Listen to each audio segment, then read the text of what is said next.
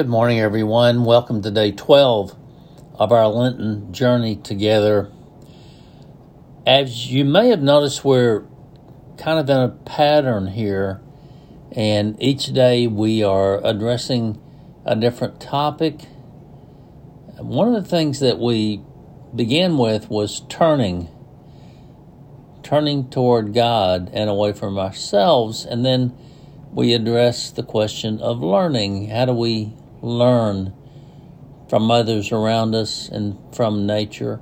So we're kind of going in a cycle, and the topic today is bless. How do we bless others whom we encounter?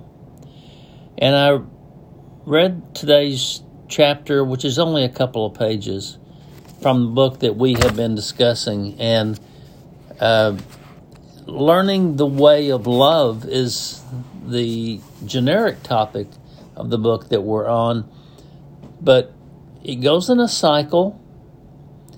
Today's topic is smiling uphill. In other words, climbing our journey, but smiling along the way. And as I was reading from today's chapter, I recalled running through my neighborhood 30 years ago when I was a much younger man and would run marathons. I would go on jogging journeys all over the place. And when I would do it in my neighborhood, I would pass by large oak trees and maple trees that adorn the sidewalks. And early early 20th century homes. Um, and what I really thought about that journey and about that struggle of trying to put in my miles is that there was um, an abundance of hills. And, and you can't avoid them. They were just there. If you were going to put in the miles, you had to encounter the hills. And there was a very tough hill on the last leg of my trip home when I would run on my running route. And one day I encountered a man walking along the sidewalk ahead of me. And he just had the broadest smile on his face broad, unabashedly friendly. And from all appearances, he and I were very different.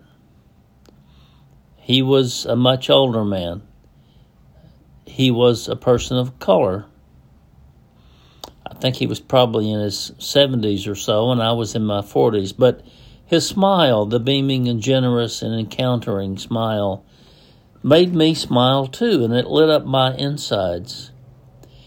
Nearly everyone I pass on my route as I was running during that time and I try to take that lesson until today that nearly everyone I pass on my routes I should acknowledge in some way. Many of them nod, some will eke out a little hi. Um, but there's rarely one smile so bright as the one I encountered 30 or 40 years ago. And with this strange and warm greeting, I was able to trek up the hill on the way home. So I would ask you today whose smiles can encourage you on your hills home? Can you decide to smile for the remainder of your run? And even if no one is around to see it, can you turn up the corners of your lips and smile?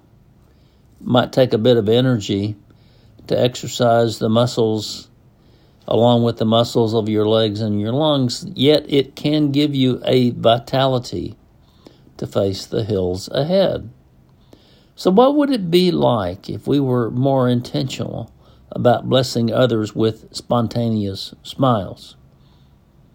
Can we intentionally smile at least 10 times today?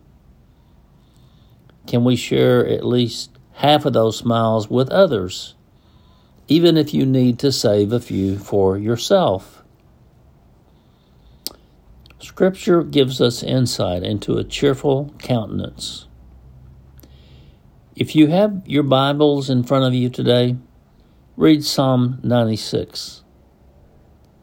We read Proverbs 17:22, where I think you may encounter some smiles. God bless you all, and I look forward to seeing you soon.